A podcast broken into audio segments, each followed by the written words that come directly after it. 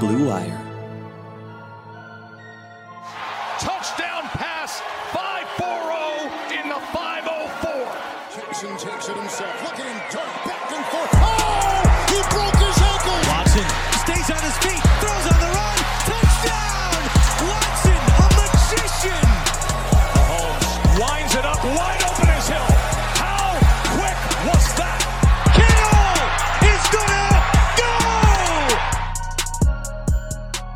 Welcome to another episode of the My Sports Update Football Podcast. I am your host, Ari Meirov. Last week's episode started with some breaking news involving a former NFL MVP. And this week's episode starts the exact same way. Patrick Mahomes, the reigning Super Bowl MVP, has agreed to terms on a massive 10 year contract extension with the Kansas City Chiefs. And if you include the final two years of his rookie deal, and if you include all the incentives, this extension could reach over a half a billion dollars. Never in my life would I have thought that the highest paid player in all sports would be a football player because the amount of players on a football roster, the salary cap in football, who would have ever thought that the highest paid player, basketball, baseball, whatever it is, it's going to be a football player. That is just how good Patrick Mahomes is. And for the next 12 years, the best football player in the planet will stay in the same home. The Chiefs will continue to be good. Patrick Mahomes will continue to do Patrick Mahomes kind of things. And money wise, I think it's safe to say that he is set for life. And it was pretty cool to see everyone on social media unanimously agree that Patrick Mahomes deserves every penny of this contract. You know, when Carson Wentz or Jared Goff sign their deals, or whenever Dak Prescott is going to sign his, there are those who are going to say it's not worth it, or he's overpaid, or he's injury prone, and all that nonsense. There was none of that with this deal. Now, the timing of this deal was kind of interesting to me. I was shocked that it happened now just because we are in a pandemic and there are still questions about the cap and the revenue for future years, but also the NFL and the television networks will have to work out new deals very soon, the next year or two. Whenever that gets done, the expectation is that the revenue will move up and move up and move up by a lot, which of course means that players will make more money, which is why some people thought and speculated that Patrick Mahomes will tie a percentage of the salary cap to his deal in case that does happen. But at the end of the day, who cares about that? This is life changing money. Patrick Mahomes and his family and his kids and his grandkids and his great grandkids are probably all set for life with this money. The Chiefs are happy. Mahomes is happy. Chiefs fans are happy. And well, the AFC West and really the entire AFC, they're going to have to deal with this for the next decade plus. All right, moving on to this week's episode. We just talked about the Chiefs. The person we are talking to this week just saw the Chiefs and Patrick Mahomes beat the team he covers in the Super Bowl. We have Matt Maiocco, who has covered the 49ers for over 25 years. He comes on the podcast this week. He was my guest. We recap this busy offseason, which of course had a lot going on in San Francisco, from DeForest Buckner getting traded to George Kittle's extension talks, Jimmy Garoppolo, what is his future there, Kyle Shanahan's extension, John Lynch, and much, much more. Also talked some memories from over the years with the 49ers. A lot of great stuff with Matt. But before we go to that, a quick word from our exclusive sponsor, betonline.ag. There is no shortage of action going on at our exclusive partners, betonline.ag. Sports is slowly making its way back, and BetOnline is leading the way with the best odds and lines for all UFC, NASCAR, boxing, and soccer matches. If you need even more, they have simulated NFL, NBA, and UFC simulations all day, every day, live on their website. And if you're looking for something other than sports, BetOnline has hundreds of casino games, poker tournaments, and prop bets for you to check out. Visit betonline.ag and use the promo code BLUEWIRE, B L U E W I R E, for a free welcome bonus. BetOnline, your online wagering experts. All right, so now here it is, my discussion with Matt Maiocco as we discuss this 49ers team. Plenty of things happened over the last few months, from Buckner to Staley to Trent Williams to Kittle and Garoppolo and much, much more. So here it is, my full discussion with Matt Maiocco. All right, joining me now here on the My Sports Update Football Podcast. He has covered the 49ers for over 25 years. He is the host of the 49ers Insider Podcast from NBC Sports Bay Area. It is Matt Maiocco. Matt, thanks for coming on. How are you? I'm doing well. How's everything there? I'm doing well. You know, here in New York, it's been a tough few months, but we are slowly starting to get better. Still some work to do, but um, we are all hoping for a football season. So let's talk some football and it's been quite the off season, something like never before. The 49ers were quite busy after the heartbreaking Super Bowl loss to Kansas City. Let's start with the biggest and most surprising move DeForest Buckner getting traded away to the Colts. Now, I understand the move for both sides, but I feel like the general public doesn't understand how good Buckner is. How big of a loss is it that he's not there anymore as a player and in the locker room. And were you surprised by the move? Yeah, I mean, he, he's a really good player. And he's one of those guys that, you know, basically when you looked ahead to when his contract was coming up and the importance of keeping him around, it was basically DeForest Buckner and George Kittle. So uh, basically, what, what George Kittle is for the offense, that's what DeForest Buckner is for the defense. And you know, last year the 49ers had a great season, 13 and three. Uh, you know, they they breezed through the NFC, uh, came within what seven minutes of winning the Super Bowl. And on that team, DeForest Buckner was chosen as the Bill Walsh Award winner, which is basically the the team's MVP. So when you looked at how they're going to have to uh, make some decisions in the offseason. I just I did not think that Arik Armstead would be back. I thought that he would be able to go somewhere in free agency and get a, a good sum of money and that they would keep or at least do all they could to keep DeForest Buckner. And instead, what happened, of course, was that the 49ers signed Arik Armstead to the long-term contract. They traded Buckner to the Colts for the number 13 overall pick. Uh, Buckner signed a deal with the Colts. So when you look at it from this standpoint, 49ers decided to keep Arik Armstead, get a 13th overall pick, and pick up, in essence, $4 million in cap space every year for DeForest Buckner.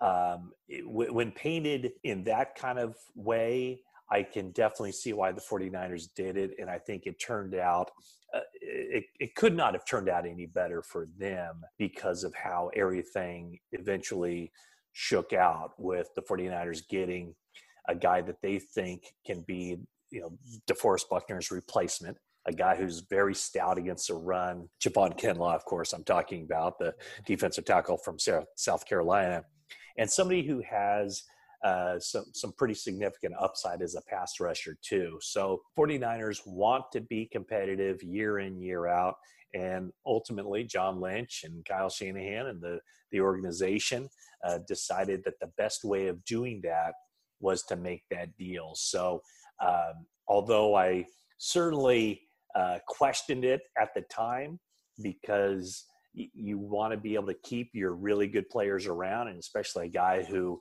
kind of embodies everything they wanted from a football player like DeForest Buckner. But when you see what they were able to get out of it, I think it was ended up being a pretty shrewd move by the organization. Right. And, you know, as I said before, I don't think the general public knows just how good Buckner is. I think he's right up there with Chris Jones and Fletcher Cox. What was the, I guess, the players' reaction to him not being there anymore? How, how big of a deal was he, like, in the locker room? Oh, a, a big deal. Yeah, he was a, a very uh, respected guy, probably about as respected as, of a player as anyone on the team. Maybe the most respected player on that team uh, just a very, I mean, just a solid, solid guy, um, hard worker, uh, smart, dedicated, and extremely talented.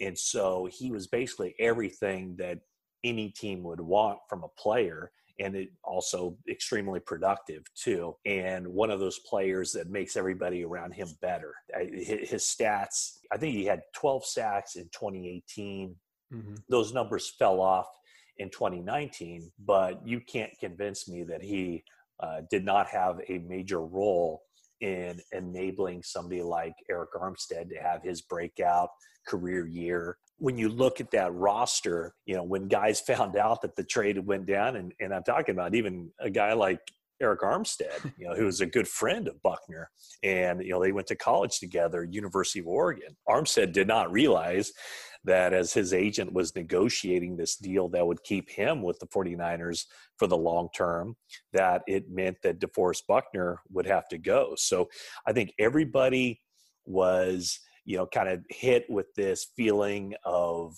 shock, uh, disappointment, uh, sadness.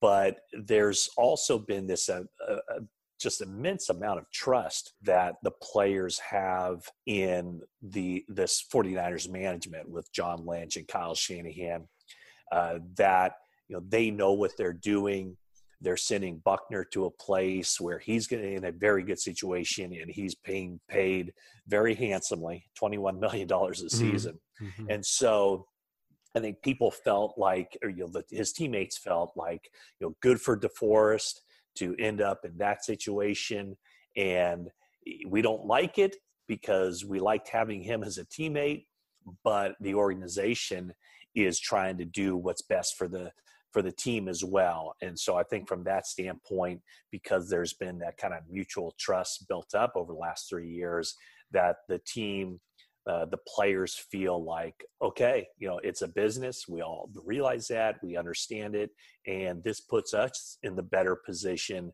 to move on and be competitive on a year in year out basis yep and from the Colts standpoint of things everything you hear from them is that they cannot wait to get buckner on the field and think about it for someone like Chris Ballard who values draft picks very very highly for him to give up a first round pick for Buckner, plus pay him the amount of money he is going to get, that says a lot about Buckner, the player, and Buckner, the person. We know Chris Ballard, one of the main things he looks for in a player is how will he fit in the locker room.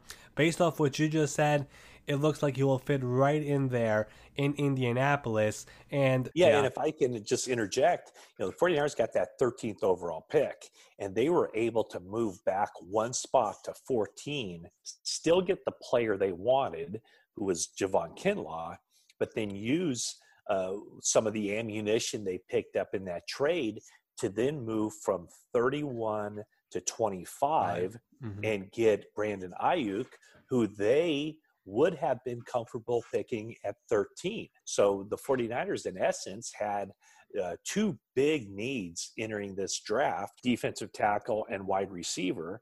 And that deal uh, for DeForest Buckner enabled them to get both of those spots or fill both of those spots with players that they had ranked very highly on their draft board. Yeah, that was very impressive. And you bring up Brandon Aiyuk. I want to talk about this wide receiver group for a second because Deebo Samuel, of course, who was one of Jimmy Garoppolo's favorite targets last year, he suffers a broken foot. He's expected to miss some time who will be stepping in for him? Because I look at this team, of course, as we said, they drafted Aiyuk in the first round, but then there's a bunch of other guys. There's a former second round pick in Dante Pettis, there's a former third round pick in Jalen Hurd, who I heard last year was lights out at camp before his injury. There's also Trent Taylor, Kendrick Bourne, Travis Benjamin. They're also on this roster. Who do you think is stepping up for Deebo Samuel if he's going to miss time for the regular season? Well, I think it's going to have to be a combination of all those guys. I, I don't think they can go with the same strategy uh, or the same uh, execution at the wide receiver position that they used last year, which was basically since or after Emmanuel Sanders came over in the midseason trade, it was Emmanuel Sanders and Deebo Samuel and Kendrick Bourne and that was it. They had hmm. the three wide receivers that they relied on, and nobody else really of any significance got on the field. So, you know, who is going to pick up the slack for Emmanuel Sanders being gone, uh, having signed with the Saints? Who's going to pick up the slack for as long as Deebo Samuel is out? it's going to have to be all those names you just mentioned. It's going to have to be Aiyuk. It's going to have to be Bourne, Trent Taylor, and Jalen Hurd coming back from the injuries. I mean, we could just go on and on and on uh, with the, the guys. Uh, you know, Dante Pettis w- was an enigma last season.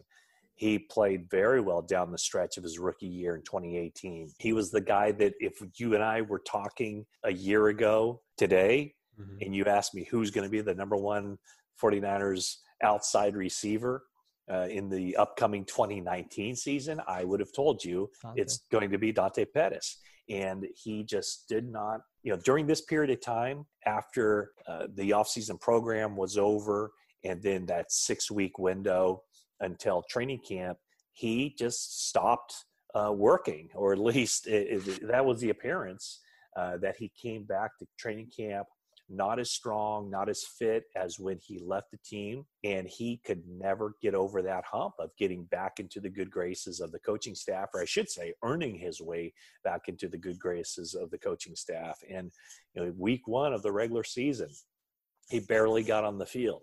Mm-hmm. And Wes Welker, the wide receivers coach, uh, was approached, I think, at some point after that game by Kyle Shanahan and said, "Hey, let, let's try to get you know Dante Pettis more involved." But Dante Pettis never took it to that next step, and it got to the point where I don't know that he caught a pass uh, after like week ten of the regular season, and when it came time for the Super Bowl, he was one of the inactive players. So he he has an opportunity. He he's one of these guys that could either be a starter in 2020 or he could end up being cut. And the guy who's going to make that decision ultimately, really, is Dante Pettis, and we'll we'll see um, how he rises to the occasion. If he rises to the occasion, he took part in many of those workouts where Jimmy Garoppolo got together with the guys at San Jose State. And so we'll see uh, what, what he has if he's going to be competing. 49ers got another guy in the late in that draft from Tennessee, Jauan Jennings. Yeah. Yeah. And, and, he is a very competitive guy. You know, didn't test well as far as the 40 time, but uh, what they've tried to do, and I think I think Jalen Hurd is kind of this way too. These are guys that play the game very hard. Deebo Samuel's like that. Uh, Brandon Aiyuk is, uh, you know, he, he's he's got some competition in him too. So we'll see if that kind of breaks out the best in, in Dante Pettis. But you know, going back to your initial question, who's going to have to pick up the slack with those guys out? It's going to be a, a combination of guys. They're they're each going to have to find their niche to give Kyle Shanahan some options for situational football and who he wants out there. And he's very good about highlighting the mm-hmm. strengths of his players. So he, I think he's going to be uh, really tested in that regard until Deebo Samuel gets back out there on the field. Yeah, it's gonna be very interesting. You know, Deebo's coming off a year where he had, I believe, 55 or 57 catches. He had over 900 total yards, six touchdowns as a rookie. Assuming this goes into the regular season, someone is going to have to step up. Another thing I wanted to ask you, you know, earlier this offseason, there was some Tom Brady chatter to San Francisco. I didn't really buy it at first, but John Lynch did admit that there were internal discussions about that. Now, I'm a believer that Garoppolo got some unnecessary criticism last year, but looking at his contract, it's a very movable contract next year. Do you think the 49ers are taking a year by year approach of Jimmy? Well, I mean, I think that's kind of the nature of the NFL. I think almost every player in the league is kind of a, a year to year thing. You know, even even a great player who has a, a down season I think teams have to evaluate okay, is that just a down season or is he at a point in his career where uh, we can move on or should move on from this contract? But no, I, I think when the 49ers caught wind, um, and I don't know exactly how it was communicated to them, but they were certainly under the impression that Tom Brady wanted to play for the 49ers. You know, Tom Brady grew up and played high school football about I don't know, 15 miles from Levi Stadium. Um, he was a 49er fan growing up. So 49ers clearly would be seen as a good landing spot for any player, any quarterback in particular. When the 49ers found out that that Tom Brady was open, if not uh, eager of, of, the thought of playing for the 49ers, the 49ers did what I think any team would do, and that is they looked into it. And you know, kind of took a deep dive into where he is in his career, where Jimmy Garoppolo is. And I don't think it took them very long to come to that conclusion that, nah, you know what, we're going to stand pat with Garoppolo because he did have a good season. Um, in in one of the elements of this, you know, when people would ask me, heck, my boss, you know, at work would say, you know, why haven't the 49ers said that they're not interested in Tom Brady? And uh, I'm sure I said it and wrote it and, and expressed to, to people who were asking that question. You know, when those rumors started to fly or those reports started to, to fly, uh, in some cases speculation uh, that the 49ers could be interested in Tom Brady, hey, the 49ers did not need to say anything because they could communicate that with Jimmy Garoppolo. They could tell him, hey, look, Jimmy, you're our guy. Don't worry about anything that's being said or written or talked about. You're our guy. Now, remember, Jimmy Garoppolo and Tom Brady share the same agent, Yep. Don Yee. And so there was no reason for the 49ers to, in essence, burn a bridge with Don Yee by Yep. going public with, oh, we thought about it, but we're no longer interested. I mean, it's kind of one of those, you know, you scratch my back, I scratch yours situation. So it certainly helped Tom Brady for people to think the 49ers were interested.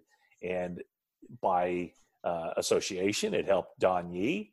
And uh, you take it a step further, it helps Jimmy Garoppolo Mm-hmm. uh, to keep that relationship going. So the 49ers were very upfront with Garoppolo and just said, hey, just want to let you know uh, this is where we're at. You're our guy. Don't worry about it. You know, we're not going to say anything publicly, but you know, when when free agency begins, you have nothing to worry about.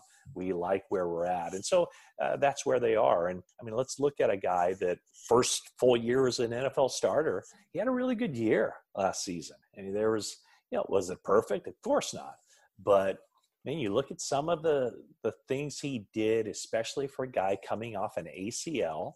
Mhm. Um, and we've seen what some quarterbacks, and specifically Matt Ryan, did in his second full season with Kyle Shanahan as the offensive coordinator. So I, I think there's a lot of optimism around the 49ers that as good as Garoppolo was in 2019, he has a chance to be a heck of a lot better in 2020. Yeah, and that's what I mean when I say the criticism last year was unfair. Just put on Jimmy Garoppolo last year against the Saints. Put on Jimmy Garoppolo last year against the Rams. Look how he showed up late and he got his team to win in those games. I thought the criticism he was getting at the end of last year, it was just totally unfair and when the Tom Brady stuff came out, I didn't really buy it, but the way you say it now, I kind of understand it. Of course, if Tom Brady wants to play for you, the greatest quarterback of all time, you for sure have to go check it out, right? Yeah, and here's the, here's the other part about this is that okay, let's just say that the 49ers are really ready to move on from Jimmy Garoppolo and he has to have a lights out season in 2020. Well, well, first off, the 49ers do expect him to play better, but what's their plan B? You know, eh, it, the, it, I, I I would have said at the beginning of free agency that yes, he might be on a short leash because they would have an opportunity to get Kirk Cousins Right. in 2021 but that's no longer the case. So I just don't know what you know the the plan B would would be. I, w- one thing that's been tossed around here is that well, I mean the Packers, you know, the Packers now have Jordan Love, and so mm. that could be the end of Aaron Rodgers. Well, the end of Aaron Rodgers in Green Bay would only be occurring if Matt LaFleur does not think that Aaron Rodgers is the quarterback to run his system. Well, Matt LaFleur and Kyle Shanahan run the same system. Mm-hmm. And Kyle Shanahan is a heck of a lot more of a grinder on quarterbacks and more of a stickler for details, I think, than Matt LaFleur is. So are you telling me that Kyle Shanahan would take the quarterback, you know, the older quarterback that wasn't disciplined enough for Matt LaFleur and try to teach that old dog new tricks. So I, that's one I certainly don't buy either.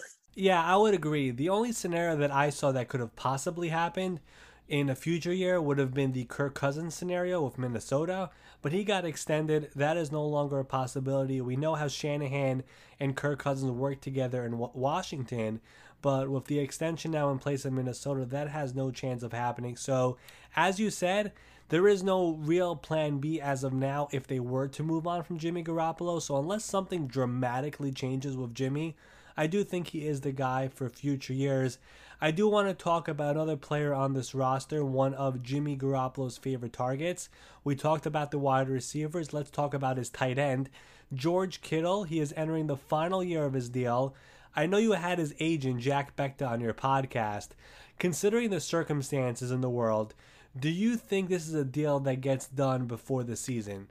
If you look at it right now, the highest paid tight end is Hunter Henry on the franchise tag at $10.6 million. I would think that Kittle wants to go way higher than that. How do you see this playing out? I don't know how it gets done, to be honest with you, because I don't think that 13 and a half million is going to cut it. Um, I think that that probably would have been the price that they would have taken uh, during the season. This this is going to be fascinating to watch because I mean I don't know that it makes a whole lot of sense for George Kittle to step on the practice field again without a new deal. I mean he is so grossly underpaid right now at uh, he's going to be making what about two a little more, more than two million a year with that player performance escalator that kicks in on the fourth year of his deal I don't know where this goes, and I don't know how much you know hardball they're going to play. There are a lot of players, a lot of agents that would say you're holding out. You far exceeded your your contract. You, you made just a fraction, you know, a tenth of what you should have made over the first three years of that deal. You're not going to put yourself at risk unless that team steps forward and gives you what you deserve. So Jack Bechta and George Kittles can certainly play hardball. The 49ers are in a position where they don't want to give out a big time contract when there are so many unknowns, especially where the salary cap is going. You know, in the past, when when you, you talk about uh, Hunter Henry, when he signed that deal, well, actually, it's uh, the, the the real the comp would be Austin uh, Hooper, yeah, because he signed a multi-year deal um, w- which pays him, I believe it's 10.5 a year. Yeah. Well, that was all happening when no one was thinking about football in the fall and winter without fans. And nobody was thinking about the tremendous loss in revenues that would impact the salary cap in 2021 and moving forward. So now the 49ers are looking at this and you know they've every contract they do, they you know they they look at it or they they have their three year plan of you know where the cap is going and how much percentage of the cap we're going to devote to this player or that player. And so when you think about a deal where potentially, let's just you know throw out a number here, but let's just say that the salary cap, which has risen every single year now, instead of rising, it it drops by 40 million. Well that's that's going to have a huge impact on how they view a contract like george kittle. And so the nfl and the nflpa is going to have to figure something out. Maybe if there is a significant drop in the salary cap in 2021 maybe they they come to some agreement where the paragraph 5 of all these contracts is reduced by a similar amount you know, say if the, I'll just throw this out there, but say the cap drops 10%, maybe every paragraph five contract in the league is reduced by 10%. But then now you're looking at the guaranteed money part of it, the signing bonus money. And so uh, Jack and George Kittle would want more signing bonus money to reflect mm-hmm. the potential losses of income. So uh, there, it's it's so complicated and I can definitely see it on both sides. George Kittle and his agent would be saying, "Hey, don't hold us responsible. You know, don't penalize us for, you know, this act of God." And the 49ers are saying, "Hey, we can't put ourselves in a position where we have to cut 50% of our roster just to fit you on our pay scale for 2021 and 2022." So I just don't know how it's all going to play out. Yeah, the uncertainty of the cap, the uncertainty of the revenue makes all of this just so much more complicated. And that's why we haven't seen that many long term player extensions made so far this offseason. There have only been a handful this offseason because of all the uncertainty with the cap and the revenue. So we'll see what happens with George Kittle. There's still some time left for them to figure this out. But now, somebody who did get an extension this offseason, the 49ers head coach, Kyle Shanahan, a new six year deal. And usually, when teams give out extensions to their coaches, they like to align it with the general manager. Like we saw it with the Rams last year. Les Snead and Sean McVay both got extensions. Both of them were tied together through 2023. Should we expect John Lynch to get one as well at some point?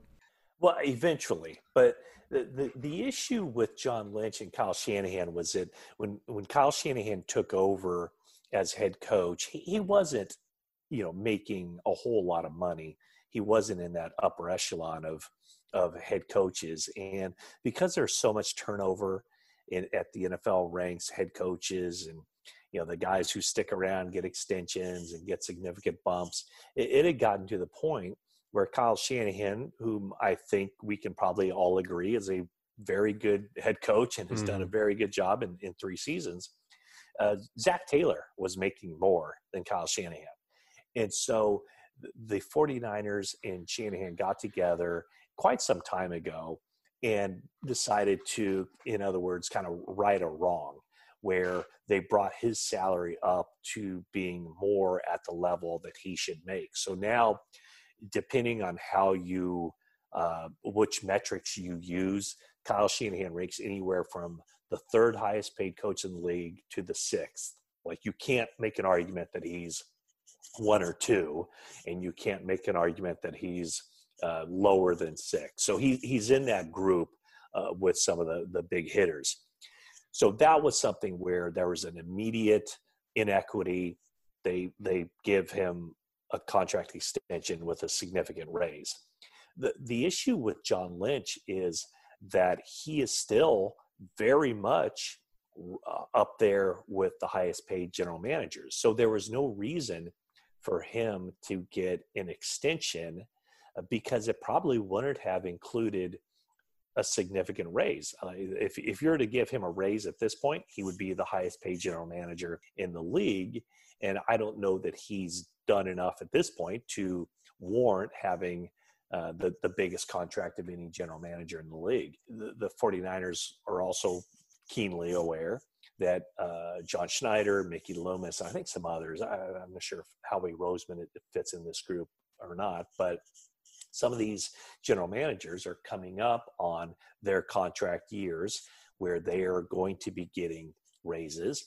And so if uh, Mickey Loomis, John Schneider, get their extensions like we all expect them to get, and say the 49ers win the Super Bowl this coming season, uh, then the 49ers can wait to see what deals Schneider gets and Loomis gets, and then use that as kind of the, the new measuring stick. So, in essence, there, there was no reason for the 49ers and John Lynch to come together on a new deal because the general manager market has not changed nearly as much as the head coaching market since uh, Shanahan and Lynch came in together uh, in the early months of the 2017 calendar year.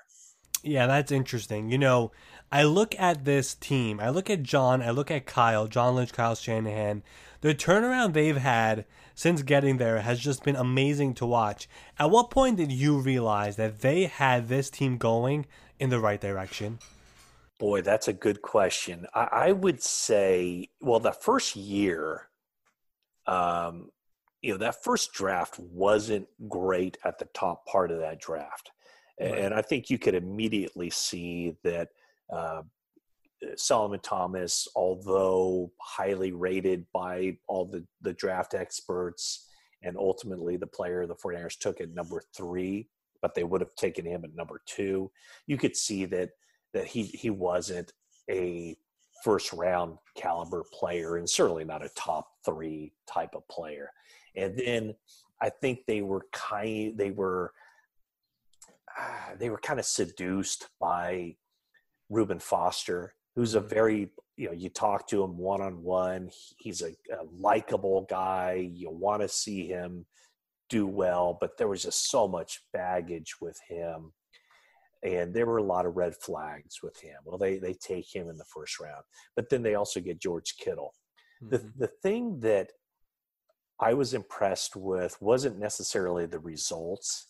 It was the way they worked and how they got people to buy in. The, the one thing that you could tell with Kyle Shanahan from the beginning was that the offensive players and even the defensive players were really in awe of him and how he sees the game and how he could explain things, how he could, in essence, kind of predict the future by sitting them down and going through a certain play and saying, hey, look, if this is the defense they're in, this is how we're going to stress this because this guy's responsibility is over here. And so we're we're running this because this guy will be wide open you know whatever the case may be. I'm mm-hmm. just that as an example. And then when the game happens and they go back and they watch the film and exactly exactly how, how kyle shanahan would talk about it on mm-hmm. wednesday and thursday is how it occurred in games. And he could do the same thing on the defensive side. So there was an immediate buy in from the players that, wow, this guy is going to make me a better player. And that's all players want. On the John Lynch side, you could tell how he and Kyle worked together very well. And it wasn't all, you know, not every swing they took was a home run. You know, there were some pop-ups behind the plate that the catcher caught. You know, there were some some foul balls on bunt attempts with two strikes. You know, there were some bad ones, but there were so many good ones, and everything they did to had you could tell there's a plan behind it. So even though I mean the team finished so strong in 2017 after the trade for Garoppolo, and then after the injury to Garoppolo in 2018, you know, the team fell on its face but that enabled them to get Nick Bosa. You know, they went out and they got Dee Ford. They've they they hit on enough things, and there was enough of a plan in place that everybody on the inside could see, uh, and they never wavered. Uh, they they through the bad times, they used those times as opportunities to evaluate the team and hey this guy's part of the solution. This guy's part of the problem. You know and, and that's how they made decisions. So um, i i thought kyle had a tremendous touch as a head coach even during the bad times in 2017 and 2018 so was i surprised by 2019 absolutely i was I thought that they would be a borderline playoff team in 2019. I thought they'd be over 500, but I thought that there was a decent chance that they would miss the playoffs in a division where there's Seattle and there's uh, the Rams. But um, was I surprised uh, that they made it as far as they did? They were as good as they were. I was surprised, but also not shocked because I saw how this thing was built and they didn't take any shortcuts. So I think they had a, a, really good vision that they executed very well to a point, even that they were able to withstand some pretty significant injuries last year, that they had built up the depth on the team through those first two years. And now, I mean, I always thought that the 2020 season was going to be the year where you know I don't know if peak is the right word, but I thought that this was was going to be their their best opportunity to be a championship team. We'll see if it turns out that way. I mean, obviously they had a great opportunity last year, but I think this team is set up uh, to be a winner this year. And like any team in the league that we can talk about, you know, they're going to have to avoid some injuries. Some things are going to have to fall into place. But I, I think it's a really good roster heading into this season. Yep, and I saw this morning that um, Ronnie Lott called Kyle Shanahan our version of Bill Walsh. That is some super high praise there for Kyle Shanahan.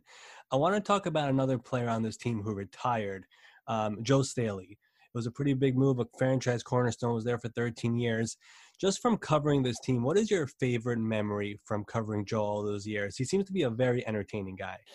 Yeah, I mean, I there's so many. I mean, he's a, there, one that stands out was the 2011 season, and the 49ers was the first year under Coach Jim Harbaugh, and the first couple games of that season, uh, Frank Gore. You know, people were thinking, "Oh, Frank Gore, he's done." This was 2011, and, and Frank Gore's still playing, Yeah. at a high level. Um, but I think uh, the first couple games of that season, you know, Gore had like you know 35 yards rushing. It was averaging you know 2.8 yards a, a carry, and the pass protection wasn't great. And I remember the 49ers did this road trip where they played two two games in the Eastern time zone. And so we stayed in Youngstown, Ohio between those games. I remember Joe Staley in a in a Holiday Inn uh, where the team was staying, you know, you know, talking to him about you know the struggles of the offensive line. I remember him saying, you know, people say we suck. This offensive line does not suck, and it was kind of it's just like you know, we're, you know he was serious, but at that point it was like, well, they they do kind of suck, you know. but, but from that point on, that offensive line got so much better and it became really the the strength of that team. If you remember, uh, it, it, was a really good team. And the next year they ended up going to the Super Bowl, but they ended up being you know this ground based team, play action pass. Uh, Alex Smith had a good year, but I just remember the the feeling was like he had confidence in his guys, and yes, he had heard the people talking about how the offensive line sucks, and he wanted to make a point: we do not suck and sure enough, I think it was like, you know, basically that next game where things really kicked on in and they started playing some really good football. And that I remember that just kind of became a theme, you know, throughout the years. Like, hey Joe, man, you were right. You guys don't suck. Another thing I remember is it was a game at Candlestick Park and Joe loves his karaoke. Yeah. And they're oh, and I'm trying to think uh what, what's the name of the band? It's a San Francisco a train. Train, Uh, yeah. yeah, Train was at you know some of the. I think they might have been singing the national anthem, and it was you know when the players come out for their pre pregame warm ups. You know they're in shorts a lot of times, and they're wearing their you know their cleats, but they're not in uniform. They're not in pads. But a lot of guys would just kind of go out and stretch and go through some pass rush uh, sets, pass pass pro sets, and and I remember I was over on the sideline, and the the lead singer of Train was there, and and Joe looked over and he said, eh, you know, he yells at the top of his lungs, and the stadium is basically empty. And this is a Candlestick Park, and he yells over to the guys of Train, and he gets their attention, and he's like in the middle of the field between the hash marks, and they're right on the sideline. And he starts belting out the loudest and most convincing, uh, you know, a cappella of Soul Sister I had ever heard. and it was echoing through Candlestick Park. Uh, and so that, that I always I remember that because it was just so funny and it's just so out of place for a guy who you know in two hours was going to be lining up. It was a Monday night game. He's going to be lining up for a Monday night game, and there he is, like singing, you know, by himself at the top of his lungs uh, to the guys who who uh, wrote and, and made that song a hit. That's amazing. I mean, as I said, I think Joe is a very entertaining guy. I, I was speaking to Damien Woody on this podcast. I was telling him, like, offensive lineman, you guys get no credit for anything. It's only when you guys hold or whenever you allow a sack. And how does that feel? And he's like, no, don't worry about it. We know that we have the best personalities in the locker room. I think Joe fits right into that category. I mean, his personality is amazing. Yeah, Yeah. and you know what? And the guys, I think the guys who are in the locker room, the the media members, we we gravitate toward the offensive linemen because they are generally, you know, they're generally available. You know, they're at their lockers. Um, they're very insightful because they they know what's going on. You know, in ways that I think maybe players at other positions don't.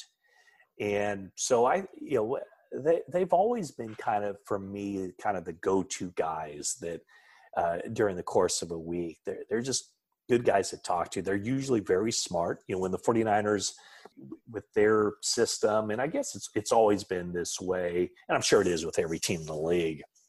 You know, teams put a lot on the plates of the offensive linemen, and so yeah, they want them 325 pounds. They want them six foot six, six foot seven, but they want them athletic too. But more than anything, they need them smart. You know, they need them to be able to, you know, immediately diagnose fronts um, and and and kind of adjust on the fly and make adjustments, you know, a split second before the snap and then another adjustment after the snap. So uh, I, know the 49ers have always put a lot on the plates of their offensive linemen, and you, you just can't put any dummy out there and tell them to go block the guy in front of you. So I think that's why offensive linemen are, are kind of fun to talk to because uh, there, there's, there's an intellect there that probably exceeds a lot of positions on the football field. Yeah, Joe played all 13 seasons with the 49ers, made six Pro Bowls, 181 starts. And really, what I found incredible about his retirement is that the 49ers knew for a full week that he planned to retire. And in this day and age, for that not to leak, it's quite impressive, no? Yeah, I'd say so. Yeah, I mean, I, I kind of had a sense that he was going to retire, but no, I couldn't pin it down and he yeah he did a very good job of not taking one for the team but but certainly uh, enabling the 49ers to carry out the the execution of their plan like they wanted which was to finalize that trade with Washington for Trent Williams before Joe Staley's you know announcement that he was retiring. Now, uh, there's part of me that says, well, of course Washington knew that Joe Staley was going to retire because why would the 49ers have been so gung ho about getting Trent Williams? You know, they weren't going to they weren't going to move Trent Williams to right tackle or right guard. They weren't going to move Joe Staley to right tackle or right guard. I mean, they they knew. I think ultimately, uh, you know, the 49ers were just being cautious though, just in case this had any impact. Uh, I think they probably also wanted for teams to think that they could take a tackle at number 13 overall. And in, in essence, um, you know, I, I mean, the Tampa Bay Buccaneers ended up trading for that number 13 overall pick. Mm-hmm. And I believe they took Tristan Wirfs there. And that was a player that, you know, when it, when it came up to that point on the Thursday, the first day of the draft, I mean, in my mind, it was, okay, I forget the wide receivers who were still available at that point. CeeDee Lamb and Jerry Jeudy, I believe. Yeah, so so the 49ers definitely like CeeDee Lamb better than Jerry Jeudy, and so he was an option there. Um, and Tristan Wirfs was was an option. Um, now, at least on the outside, it was internally they were they were pretty confident that they were going to eventually get Trent Williams. Um, and now it took an extra two days, but uh, from what I understand, even at that point, the 49ers were the only team involved in Trent Williams. And uh, they were going to, they felt confident that deal was going to go through because they felt confident that Ron Rivera and Kyle Smith were going to be allowed to make the move, the best move for the Washington team and not be influenced by Daniel Snyder's uh, hatred of Kyle Shanahan. Right. So eventually that deal gets done. Trent Williams moves over from Washington to San Francisco. He's back with Kyle Shanahan. Daniel Snyder did not interrupt the deal. That happens.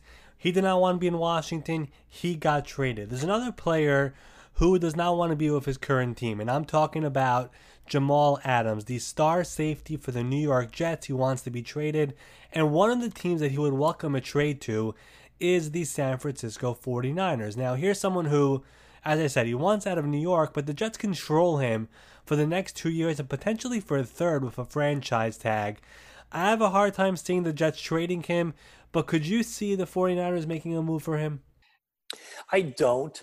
Um, yeah, I mean, I would agree with you that if teams traded every player who wants to be traded, then I mean, that kind of sets a, a bad precedent, right? Yeah. Um, and so I don't necessarily, I don't see the Jets trading him, but I also don't see the 49ers being super interested in him because, uh, yes, he, he's on a very good contract for this year, but he's a guy who wants to get paid. And that fifth year option is going to be 10 million.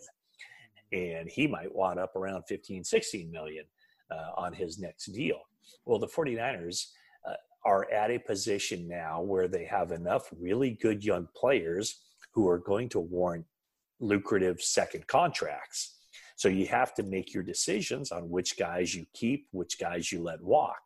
I think part of the formula for a team maintaining competitive status year in and year out is you need that influx of young guys, rookies on their first deal. So you've already this offseason given a contract extension to Jimmy Ward, free safety, uh, a versatile safety, not too much unlike Jamal Adams. Uh, you're paying Jimmy Ward nine and a half million a year. So I just don't. I think the 49ers have made the decision that Jimmy Ward is the safety they're going to pay. And then I just don't think you can have two safeties back there that you pay a lot of money to. And so I, I just don't see him being, I was going to say, a good fit. I mean, he, uh, Jamal Adams is a good fit for any team in the league, right? Mm-hmm. But I just don't think structurally, uh, as far as the contract goes and how that fits into the team, I just don't see how that fits unless you know you dump Jimmy Ward, which is not happening. Yeah. So as I said, I have a hard time seeing him get moved. I've seen people link him to San Francisco. I just can't really see it happening. Um, a few more things before we wrap this up. I want to shift over to this. You are on the Hall of Fame selection committee, and I want to talk about a former 49er, Patrick Willis. Last year, in his first year of eligibility, he did not make the final 15, which I was surprised to see.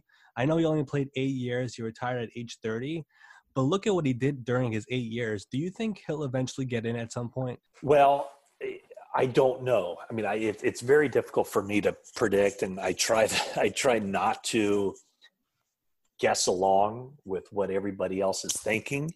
Um, I I I kind of do this in a bit of a bubble where I, you know, I I determine in my own mind who I think should be in, and I, that's the way I approach it every year. And in my mind, uh, I was I was very surprised he did not make the cut to uh, the the the final 15. You know, he was not one of the finalists. I just don't see a whole lot that separates him and Luke Kuechly. And so I, I mean, I they're very similar, very similar careers. And uh, Kuechly, I believe, was a was an NFL Defensive Player of the Year. Yeah. Uh, Patrick Willis never got that honor, but there were a couple years where he easily could have. Mm-hmm. Um, and so I just don't know what. I, I think now the NFL with, with the length of careers that I, I, just don't know the criteria that everybody uses. Um, and, and, and frankly, my criteria changes a lot too, um, just because of, of where the NFL is now and, and what is to be expected from players, um, the, the level of play, their dominance over a shorter period of time. You, know, you have a guy like Tony Boselli, who was as good a left tackle as there possibly could have been, but he was only at that level for four or five years because of injuries uh, in a very short career. Um, so, you know, Kenny Easley is a guy who got in as on the seniors ballot, so he had to wait a long time, but he had a very short career, but a dominant career when he played. So I put I put Patrick Willis and Luke Kuechly kind of in that same group. I think I think I, I, I, I honestly can't tell you I don't even really have an opinion whether I think he's going to get in or not, but I do have an opinion that I think he deserves to be in at some point. Mm-hmm. But it's always the thing that's really difficult is that only five get in per year. And so you constantly have this churn of, you know, which five guys get in this year. So you know, do I think that Patrick Willis should have been in last year? Probably not because of some of the guys who you know have been in that queue for a longer period of time. But you know, every year you have five guys who make it, but then you have anywhere from you know typically two to seven guys who are first time eligible who are now brought into that pool of deserving candidates. So, I mean, is he deserving? I think he is, but is he more deserving than the other guys that we're talking about? And that's all it boils down to is who is he up against on any given year? And will that time come? I, I, I really don't know, but um, I, I do think that that he's every bit as deserving as as uh, who will be eligible in, in five years, and you know whenever Bobby Wagner's time comes, you know is he is he in that group too? Um, yeah, it's it's an interesting topic uh, because of all the variables, and and you just can't look at it as is he deserving? Sure, but then you have to say is he deserving you know, how, how, do you rank him? Is he deserving as the 12th guy on the list or the fourth guy on the list or the 20th guy on the list who eventually will be bumped up into that group? Yeah, it's going to be fascinating. You know, Willis played eight years, was a Pro Bowler seven times, a five time first team All Pro, led the league in tackles twice. And you mentioned how only five guys get in every year. We're looking at Peyton Manning and Charles Woodson coming in next year, which will make it even more complicated. Well, and um, how about uh, Calvin Johnson? You know, ja- Jared Allen as well. Yeah, he, but but uh, Calvin Johnson is is kind of along those lines of a yeah. dominant player for a shorter period of time. Yeah, exactly. He retired early as well. I mean, it's just so interesting. I don't really know exactly how the entire process works, but um, it, it, it's going to be very interesting because I, I, I was shocked that he didn't make the final 15. I didn't expect him yeah. to make it on his first year of eligibility, but I was shocked that he didn't make it to the finalists of the final 15. That's what surprised me and why I wanted to ask this question. Yeah, and you know, I would I would say this. I, I think Bryant Young is a very deserving guy, and – uh, I think he should be in the Hall of Fame.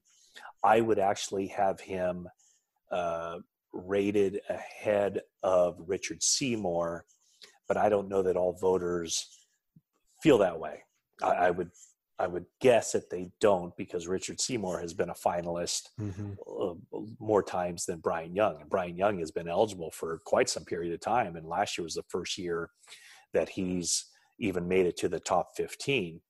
So I think Bryant Young is the the one guy that I believe should be in, but I think it's it's um, it's not a given that he's back in the top 15 next year. And Patrick Willis still has, you know, he still has many years, and I think all everybody, you know, he's still fresh in the minds of the voters. But I I was I was surprised that he didn't make the final 15 last year. But yeah, I, I do think that Bryant Young is a guy who was a tremendous player, and you know anybody who played against Bryant Young, any coach who went up against the 49ers defense anytime Bryant Young was on the field uh, will tell you just how great of a player he is. And you know when when I was compiling kind of my my argument for Bryant Young the last year, the one thing I really focused in on was teammates are always going to have good things to say about the guys they played with, but what about the guys who went up against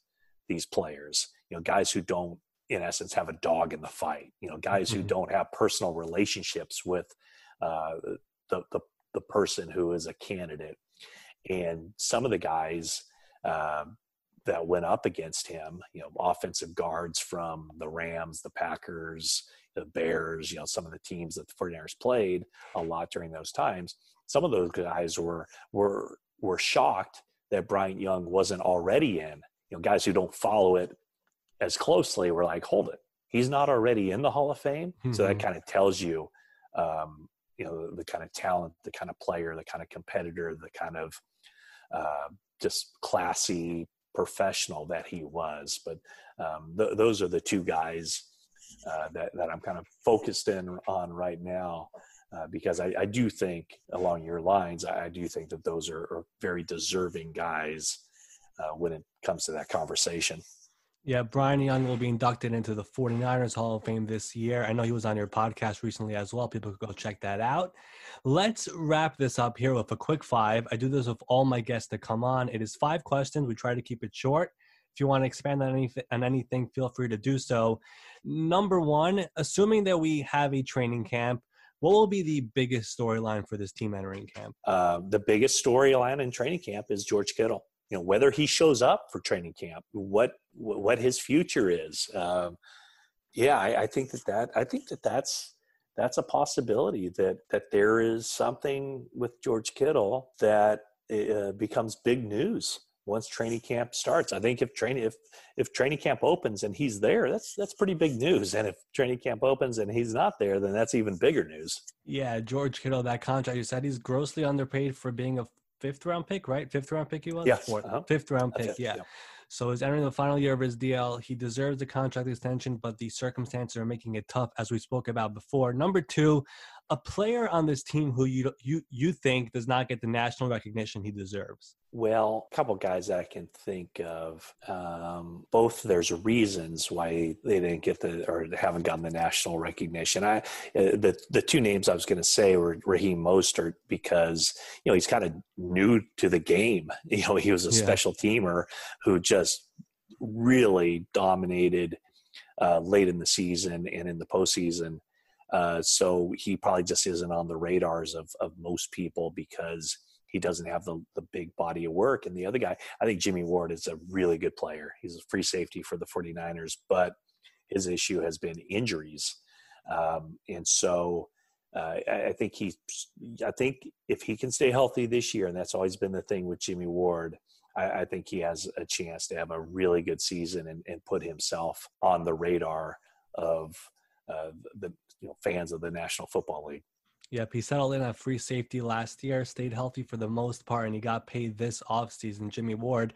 Number three, I know you grew up in Northern California. You've covered this team for a long time. There's been some great moments in the history of this team. It might be tough to dwindle it down to one, but what is your favorite 49ers memory? Oh, that, that I think that's actually easy. Oh, would- really? Yeah, yeah, it'd be the catch. Okay. Um, yeah, Yeah. January tenth, nineteen eighty-two. You know, kind of came out of nowhere that season, and uh, before my time, but in the early '70s, they had lost in the playoffs three straight years to the Dallas Cowboys, and the 49ers were always, always bad. Uh, during the later you know, mid part of the 70s to the late 70s, and then they just came out of nowhere and beat America's team with, with Joe Montana throwing that pass to Dwight Clark and just everything that Dwight Clark meant to the organization in that time and in the future.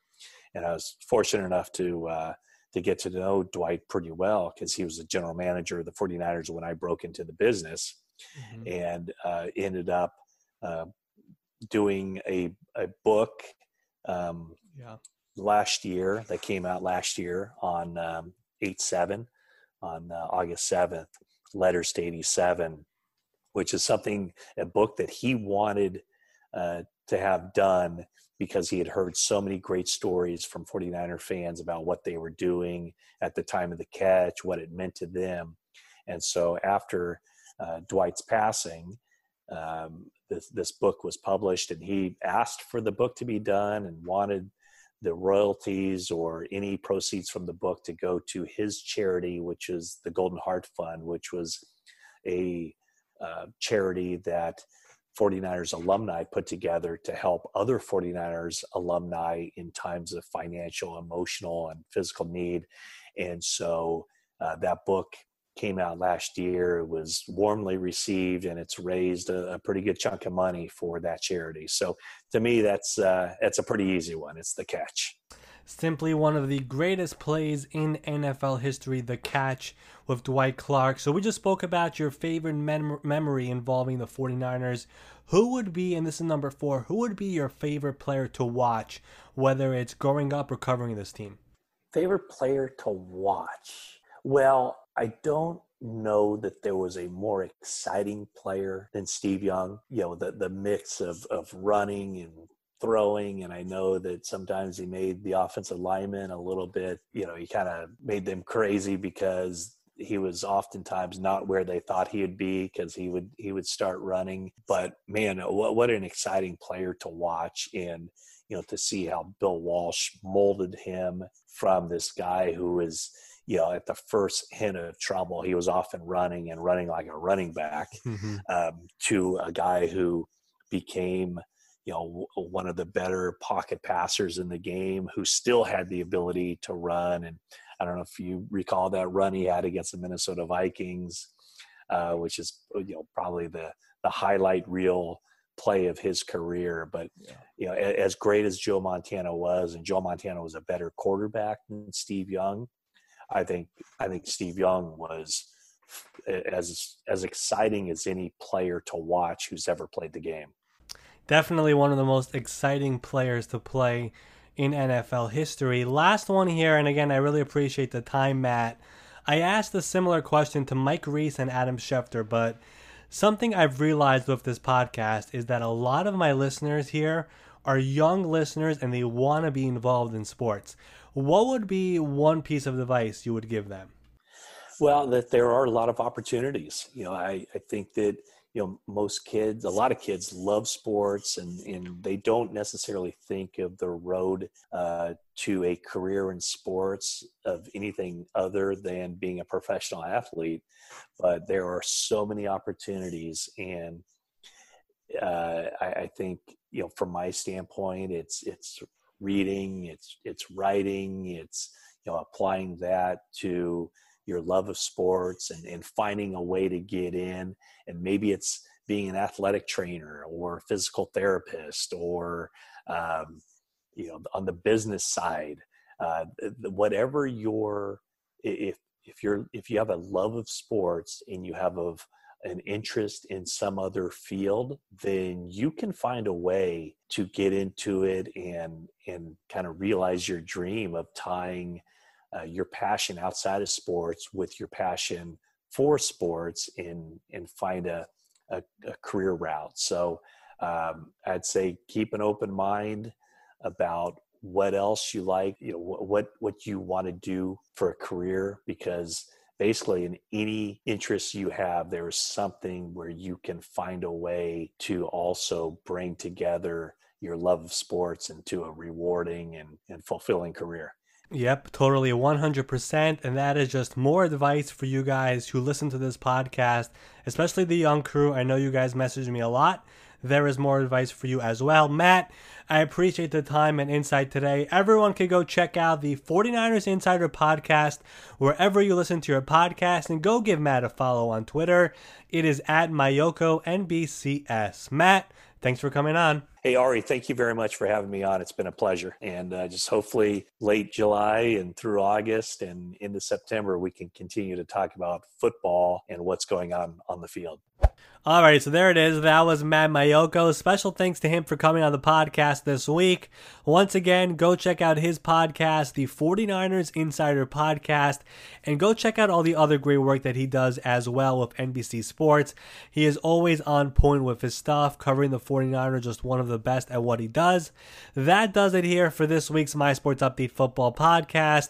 Please make sure to rate, review, and subscribe to this podcast so other NFL fans just like you can find find this podcast whenever they are searching NFL, whenever they are searching football on whatever podcast platform they use.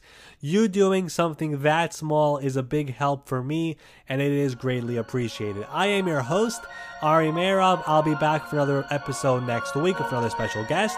Until then, so long, stay safe, and we'll talk again next week.